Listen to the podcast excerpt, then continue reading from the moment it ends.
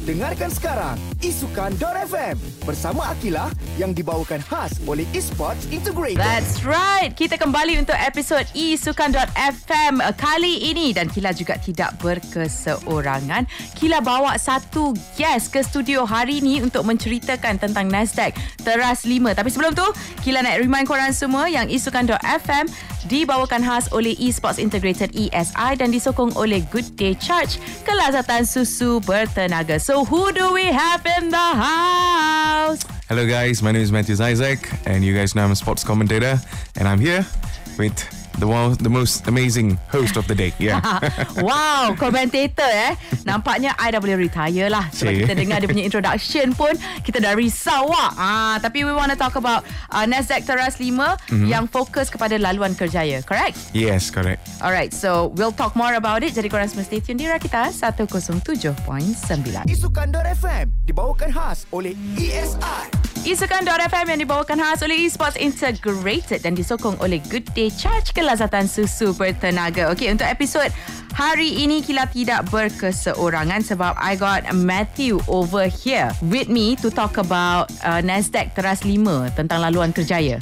Tapi sebelum kita cerita pasal laluan kerjaya, what is your role dalam dunia isukan? Okay, role saya adalah seorang pengulas isukan, mm-hmm. uh, terutamanya untuk bola sepak Okay. dan juga pelbagai sukan lagi.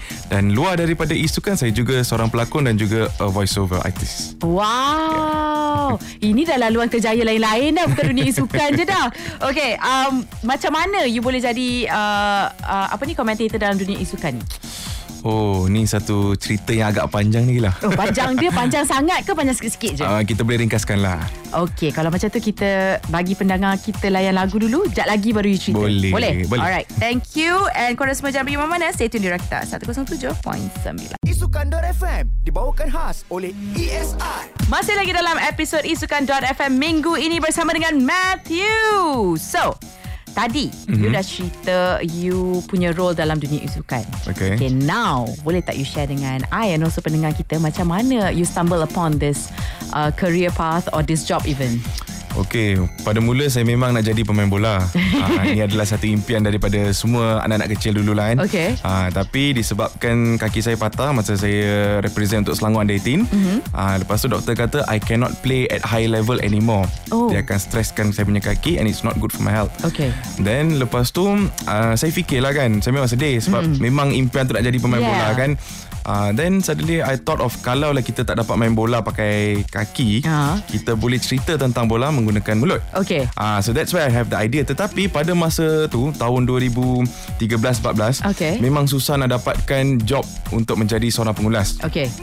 So saya cuba apply sini sana memang tak dapat. Tetapi ada satu company ni, company uh-huh. X, uh-huh. uh, dia memang tengah mencari pengulas lah. So Okay. saya try lah pengu- uh, untuk menjadi pengulas. Then last last saya dapat select. Okay. Ah, tetapi lepas dah masuk tu saya bekerja dengan mereka selama 2 hingga 3 tahun. Aha. Dan disebabkan something happen, mm-hmm. company tu dah tutup. Okay. So lepas dah tutup Saya tengah fikir Macam mana nak jadi Commentator lepas ni kan Ah. uh Ada setengah mengatakan It's time to go back And To 9 to 5 job ke Okay. apa Or study kan Ah. Tetapi dalam Dalam saya punya Hati ni mengatakan There is something to it Ah, Okay. you, you jangan give up Yeah. So saya cubalah Tetapi sebelum This one epic moment ber, uh, berlaku Pada tahun 2018 At the start of 2018 Aha. Ada saya dapat satu job ni Okay. So saya pergilah Untuk Alright. job tu Okay. Lepas saya pergi Masa tu Untuk mendapatkan bayaran uh, Pengulas Memang rendah Okay. Terlalu rendah Okay. Ah, Kalau saya rasa kita kerja Dekat McD pun lagi banyak Wow. kita. Ah. Oh, itu rendah tu. Ah, rendah Ah. betul-betul So lepas saya dah mengulas Dari pagi sampai malam Organizer tu dah bagi duit dekat saya Okay. Tapi duit tu saya tahu Memang tak cukup Nak tambang pergi bas balik semua pun uh, It's not huge it's Jauh ke? not, Jauh dari JB dengan pergi KL kot Oh, Ah. jauh. Itu jauh. Okay, itu jauh. Yeah, so uh, so masa tu saya tengah fikir macam mana ni eh. Then uh, lepas saya dah balik rumah, mm-hmm. saya bertanya dekat kepala saya lah, saya tanya masa saya dekat shower saya tanya, adakah menjadi pengulas ni untuk saya mm. ataupun is this the correct uh, yeah. career for me? Yeah. Uh, tetapi dalam hati saya mengatakan this is one of the stepping stone. Jangan give up And trust me Someday you will make it to the top Okay. Tapi dalam hati saya Okay lah Menjadi seorang pengulas Terkenal dekat Malaysia ni pun Cukup lah kan ah. For anything That is what I thought So, kita terus masuk ke dalam tahun 2018. Okay. World Cup dah nak mula. Okay. Okay, World Cup is starting. So, dekat mall ni, saya pergi dengan kawan-kawan saya. Mm-hmm. Then, adalah satu screen besar dekat uh, Blue Atrium tu. Okay. Diorang pasang game bola. Okay. Tapi, tak ada pengulas, tak ada apa. Dia sound kosong je. Okay. So, ada juga kerusi-kerusi kat bawah untuk tengok. Okay. Tapi, ada 2-3 orang je tengah tengok. Okay. Dan, I tengah fikir lah. Kalau saya dapat mengulas dan attract the crowd dekat sini, Aha. maybe Yeah. people will know. Yeah. And ingat, masa tahun 2013-14, uh-huh. eh, 2018, Aha. sorry. Um, social media tak besar sangat. Ah, yes, Kita yes. tak ada TikTok Tapi and masa all tu this. baru nak mula juga kot. Yes, Yeah. everything is in the starting point. Yeah. So that is this is one of the best ways for me to market. Yes. So saya pergilah tanya dekat organizer ni. Okay, organizer tu saya rasa ramai kenal Okay. adalah Games Bond. Okay. So saya tanya, uh, boleh tak saya dapatkan mic? Uh, saya nak mengulas game ni. Saya Okay. pun tak tahu macam mana organizer tu boleh percaya. dia cakap, "Ah, ni ambil lah." Ah, okay. Ah, dia bagi pun tapi saya, saya saya tengok muka dia pun dia tak macam 50-50 je. Ah. Ah, then saya cakap kalau uh, organizer you suka, ambil lah. Kalau tak suka tak apa. Ah. It's just a trial and error Yeah. kan. So lepas dia bagi I mengulas Daripada 10 orang yang tengah tengok tu hmm? Jadi satu stadium dekat tepi tu Oh. Ah, Gambar-gambar tu semua saya ada To keep Okay. as a bukti And also A testimony for my life Oh. Ah, dari Yay! situlah dari situlah permulaan saya dan saya tahu Games Bond ni adalah Aha. satu syarikat e-sport Aha. dan mereka mempunyai lesen FIFA. Okay. Ah, and they are the only one dekat Malaysia yang ada. Oh, wow. Ah, so I bermula career dengan mereka pada tahun 2018 Okay. hingga sekarang. Alright. And through the journey in 2021 Mm-hmm. saya dapat satu offer untuk mengulas di dalam FIFA E Club World Cup. Okay. Ah, dan saya tahu tak ada no Malaysian has been there before. Okay, okay. And that made me the first Malaysian to commentate in FIFA E Club World Cup dan tahun 2022 saya dinobatkan Malaysia Book of Records untuk Wow. mendapatkan anak Malaysia yang pertama yang mengulas di pentas FIFA antarabangsa. Oh my Yeah. god. Am I lucky or what? Okay. Wow. Okay. Wow. Uh Puncanya jangan give up lah if you Ah. believe in your dreams. Okay, wow. I have a lot to digest. Jadi, I'm uh, let you guys rest for a bit dan korang pun terus kekal di kita 107.9. Isukandor FM dibawakan khas oleh E ESI. Isukan.FM yang dibawakan khas oleh Esports Integrated ESI dan disokong oleh Good Day Charge kelazatan susu bertenaga. Ah, I dah had enough time untuk digest cerita Matthew ni. Ah, punyalah uh, jauh journey perjalanan dia and now you're here with me talking to you like I'm I feel very grateful I get to talk to a guy yang pertama sekali daripada Malaysia dapat mengulas di luar Mm-mm. um, I'm on it. Thank you. But uh, kita nak cerita pasal Teras 5 Nasdaq Laluan Kerjaya.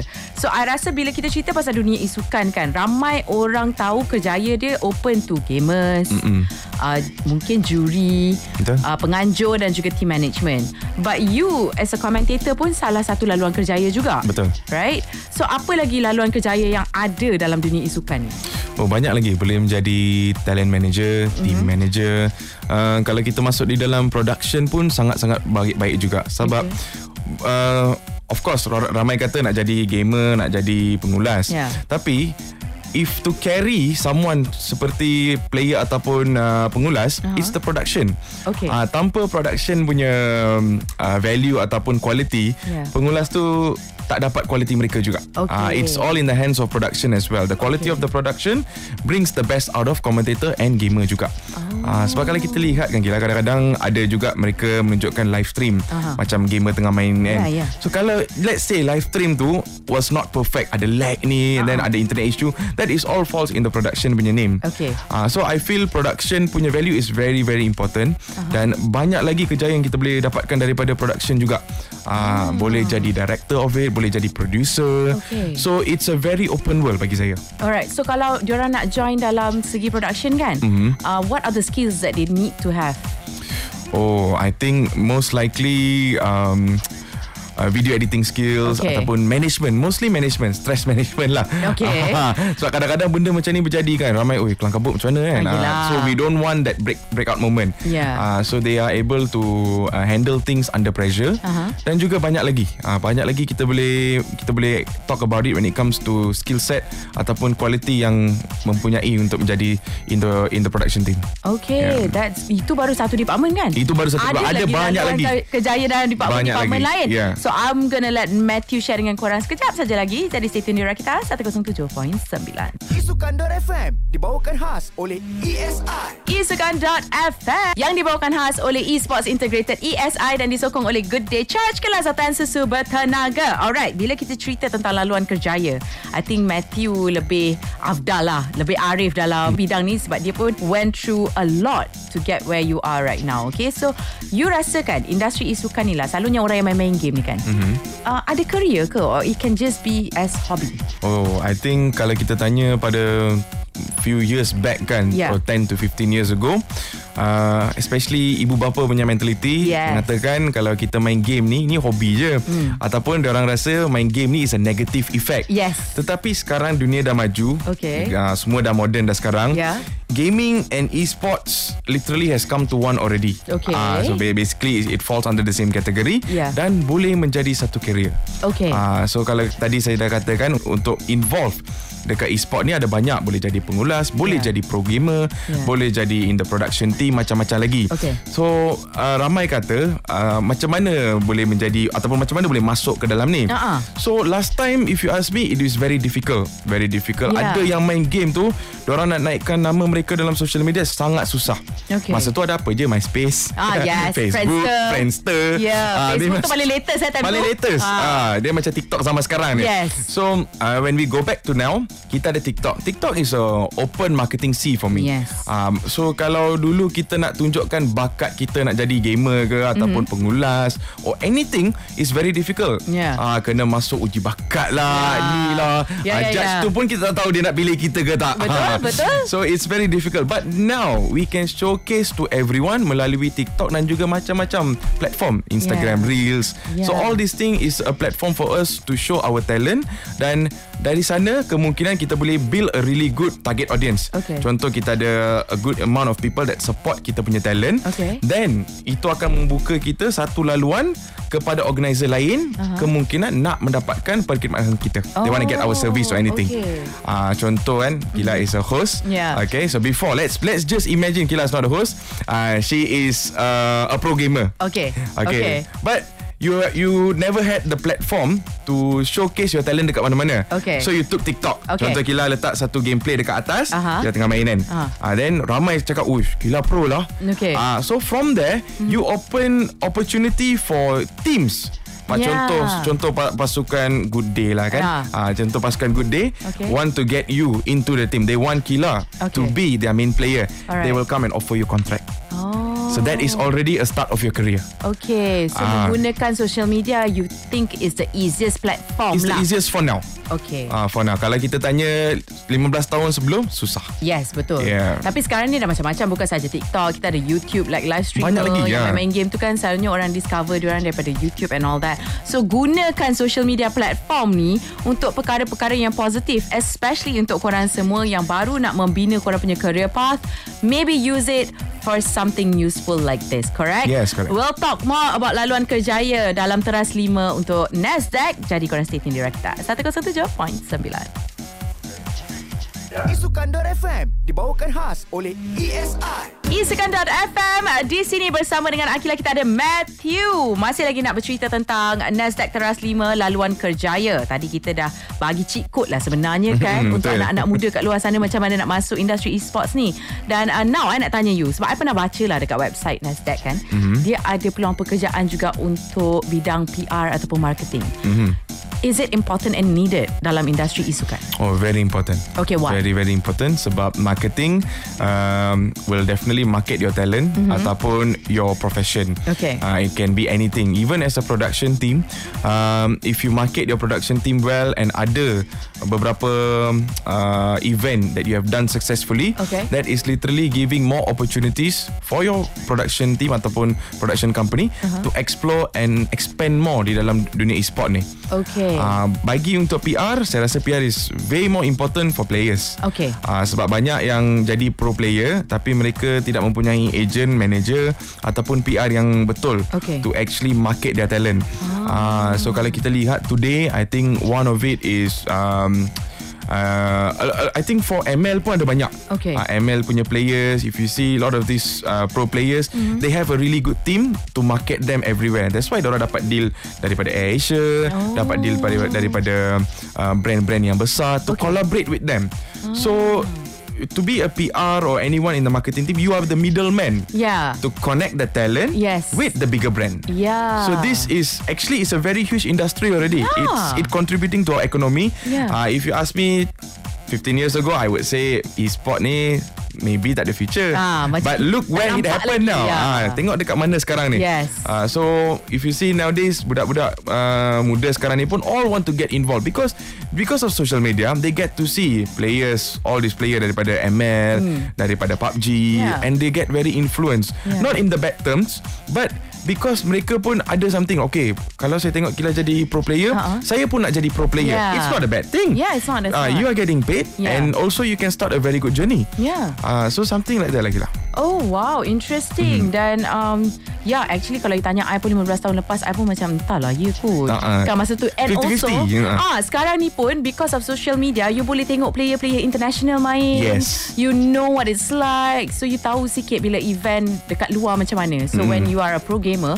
You tak adalah terkejut Bila keluar. You know like So many exposure Guys. So banyak lagi peluang pekerjaan Dalam industri e-sports ni Sebenarnya yang korang boleh check out. So maybe Kita nak tanya Matthew Kata-kata akhir. Kejap lagi Jadi korang stay tune di Rakita 107.9 Isukandor FM dibawakan khas oleh E ESI. Isukan.fm Masih lagi di sini Bersama dengan Akila. Kita ada Matthew. Okay before I let you go As a commentator Yang you know mm-hmm. um, Went through so many challenges To get where you are today um, Apa skills Ataupun quality yang diperlukan dalam seseorang untuk menjadi satu commentator. Tak kira lah dan untuk sukan, isukan ke, sukan-sukan ke.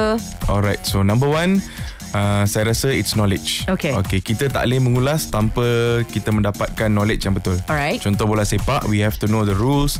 Kita kena tahu pemain. Mm-hmm. Uh, ramai kata, oh kalau kita nak mengulas bola betul tu, uh-huh. kita kena hafal semua player tu. Okay. That is one of it. That is one of the requirement. Uh, wow. Kita kena tahu sejarah mereka. Yes. Kena tahu achievement mereka. A to Z kita tak boleh buat salah. Okay. Because it will decrease the value of the player. Oh. Ah, contoh yeah, Kila kan Tengah yeah. host dekat sini Suddenly I say Oh Kila is a different radio host Eh? ah, You will feel bad Yeah. I say hey I'm working in Rakita Yeah. Yeah. Ah, So that is something like that Okay. So knowledge is number one Very Alright. important uh, Number two Is basically You must know what you're getting into it Ah, Okay. Jangan main buat je Just because uh, Ada yang kata Oh jadi pengulas ni Boleh dapat banyak duit Ah. Ah, If you know the true side of it Yeah. It is the opposite Ah, So have a purpose Yeah. Have a purpose Why you want to be a commentator Okay. Ah, bukan just because uh, 10 orang ni buat, hmm. saya pun nak jadi saya pun nak nak buat benda yang sama. Macam senang je cakap-cakap je pun. Ah, Nak cakap-cakap buat je lah. pun. Ah, so you don't want to do that because Okay. okay. end of the day it will put you in a lower list. Yes. We want to be different. We want to be Yeah. Very different daripada yang lain. Uh, third is voice projection. Okay. Practice a lot. Uh, I know ramai yang nak jadi pengulas, ada pun nak- yang nak jadi penyanyi, nak Uh-uh. jadi host radio. Yeah. But the voice is very important. True. Uh, like how I'm listening to Kila's voice, so nice. I'm listening to your voice. This is so nice. I can imagine when you're commenting on like a game. Yeah. so yeah, the voice projection is important. So kita kena banyak melakukan uh, vocal practice. Yeah. Vocal, macam penyanyi, Uh-huh. mereka practice banyak kali kan. Yeah. Same goes to over here because sometimes nak jadi pengulas ni we have to talk really fast. Yes. Kalau bola sepak ataupun um, sukan tradisional, Uh-huh. uh-huh. kita boleh ambil masa sikit lah. Okay. Sekarang Safi Salih melakukan satu hantaran nah it can Okay, take time alright. tapi kalau bola sepak betul uh, uh, bola sepak e-sport macam Yeah. FIFA uh, now right now it's Ronaldo and off he goes to Roberto Carlos you have to go really Whoa, fast Whoa, whoa, Ah, whoa. Yeah, kena that's laju. really fast. Ha, kena laju. Okay. Ah, tak boleh melakukan kesilapan. So you have to practice. Kena Hmm. practice duduk dekat rumah, practice buka game ke apa. Keep practicing. And once you perfect your craft, you can upload your video ke apa ke dekat social media. Yeah. And later on the magic happens. Yes. Ah, and then uh, more to it, I would say is never give up. Because this Yes. journey is not for everyone. Yes. But if you are selected, if if memang you are the chosen one, Yeah. you will land there. Uh, No Yes. matter you have to go through the sea, you have to go through fire or anything, But you'll get there. you will get there. Believe it. Yeah, believe it. Jangan give up. Tu je. Right. Amazing. Wow. Ah, korang boleh... Uh, you ambil kelas tak? Untuk Oh. memberi semangat uh, private untuk kepada orang-orang yang nak jadi commentator. Belum ni. lagi but soon. You should, okay? You kena dengar cerita and all the challenges, sacrifices that Matthew went through to get to where he is now. It's not an easy journey, trust me. I think for both of us pun. Yes. It wasn't an easy journey. Korang nampak apa yang korang nampak je yang mm indah. Yang takkanlah yang tak indah kita nak tunjuk kan. But it comes together with it in a package, mm okay? But bukan itu saja. The positive side of this all maknanya ada banyak laluan kerjaya sebenarnya dalam industri e-sports ni.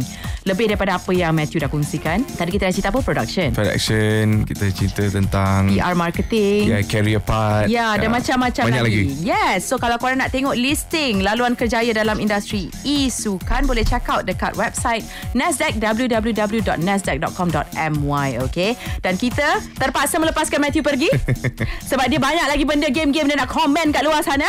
So I won't hold you any longer. Terima kasih atas perkongsian you hari ini dan juga untuk episod isukan.fm kali ini. So I'll see you guys in two weeks time. Kalau korang terlepas episod ni boleh dengarkan semula di podcast rakita.my. Alright, see you guys uh, next time. Bye-bye. Bye. Thank you so much.